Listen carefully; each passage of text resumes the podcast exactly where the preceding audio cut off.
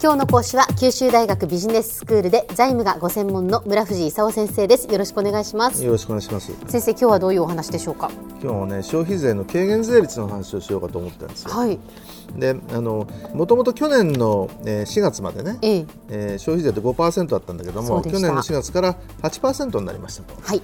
で最初の予定としては今年の10月に10%にしようかとうん。言ってたわけですけど、ええ。ちょっと経済の状況が悪いんでね1年半先送りして再来年の4月からね、10%にしようとええいう話になってるんですね。はい。で公明党としてはねその消費税を10%に上げるときに軽減税率をうん。導入しようというようなことをあの、まあ、選挙公約として言ってね、はい。でその自民党ともその合意してたと。いうことであの軽減税率を導入したいんですけどもじゃあ一体それってどんなものなのとええいうことでね、はい。あのもし本当にやろうとすると、うん。いろいろあのシステムの変更なんか必要になるんでね、うん。今年の末のあの来年度税制改正はいのあの対抗に具体的な制度を明記してね、ええ。で来年の1月の通常国会には提出しないとね間に合わないんですよ。ああなるほど。そういうスケジュールなんですね、うん。ではいそれでそのあんまり揉めちゃうとね、うん。あの来年の夏に自民党と公明党の協力が必要な参議院選挙があるんでね、そこであの騒ぎになったらなると嫌だなと いう話にはい。なってんですえね。えええ。で本当はヨーロッパみたいにね、ええあのインボイス制度って言ってね取引品目ごとに税率だとか税額だとかね、事業者番号なんかを記載するような伝票をね売り手が買い手に渡すとい。うようなことをすれば話は簡単なんですけども、え今までねかなりざっくりとしたやり方をしてきてねええ帳簿上の売上に税率かけて税額計算するみたいなことをやってたんでね、うん。簡単にそういうインボイス制度を導入できないと、うん。特にその中小なんかは無理でしょと。ええええ。いうあの話になってね、はい。じゃあ一体どうするのかということになってるわけですよ。でそのどういう制度を導入するかっていう話とそれからその軽減税率の対象を一体何にするのかとはい。いう話があってね。でその軽減税率の対象としてあのお米のみっていう話もあったんだけど、ええ生鮮食品はまず必要でしょうと。うん。で生鮮食品だけにするのかね。それともその加工食品も含めるのかと。いうあたりがちょっと問題になってるんですね。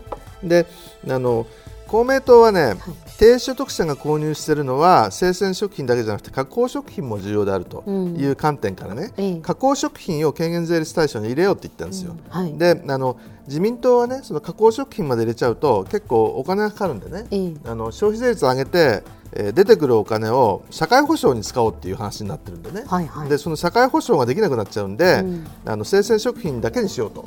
いうことでその対象のあの争いがまずあるわけですよ。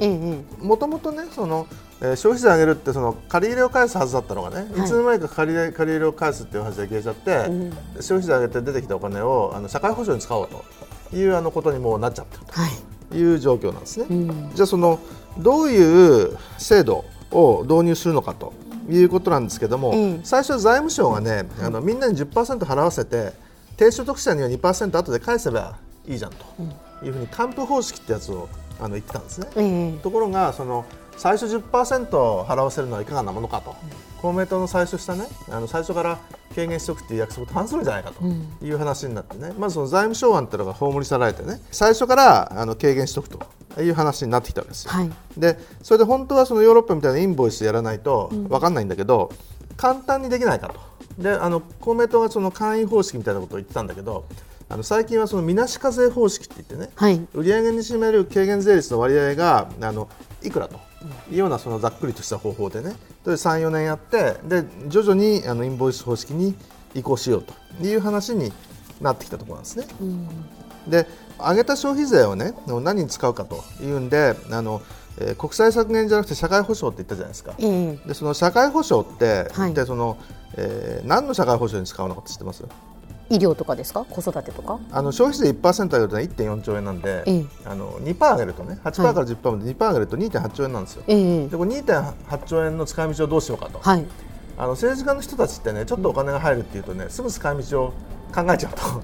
いうこと大好きなんでね医療と介護に1.5兆円とかね、はい。子育て0.7兆円とか年金0.6兆円とかもうあの使う予定決まってるんですよ。決まってるんですね。決まってるんですよ。それでその、自民党が公明党に言ってるのはね対象をあんまり広くすると社会保障できなくなって低所得者困ることになるけどいいのねと言ってその公明党を今脅していると、で公明党としてはその軽減税率で助けようと思ったんだけど軽減税率あんまりたくさんやっちゃうとねこの社会保障低職者のためのあの社会保障がたくさんできなくなるんでね、ええ。それも困ると、うん。いうことで、はい。うーんと言ってね、あのうなってると。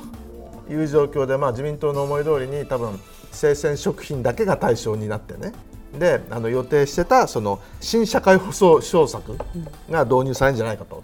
いうことなんですけどただ総合合算制度っていうのがあってね、はい医療とか介護とか保育などを合わせた世帯ごとの自己負担総額に上限を設けて、低所得者の家計の負担を減らそうっていうねアイデアがあったんですよ。ええでこれ4000億円かかるんですよ。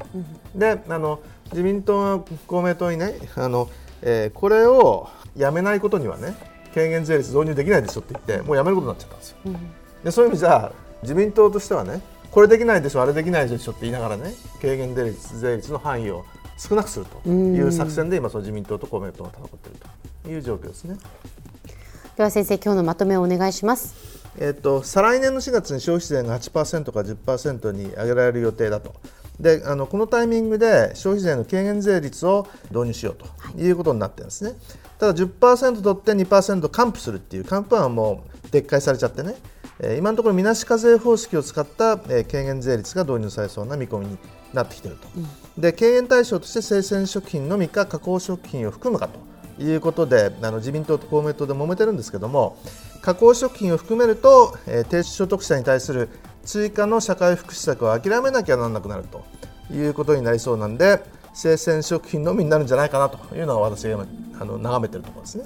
で安倍政権としてはその税制会長野田さんから宮沢さんに交代させて今年末までのあの税制改正大綱に間に合わせようという状況です。今日の講師は九州大学ビジネススクールで財務がご専門の村藤勲先生でしたどうもありがとうございましたありがとうございました。さてビビックモーニングビジネススクールはブログからポッドキャストでもお聞きいただけますまた毎回の内容をまとめたものも掲載していますのでぜひ読んでお楽しみください過去に放送したものも遡って聞くことができます。ビビックモーニングビジネススクールで検索してください。ビビックモーニングビジネススクールお相手は小浜もとこでした。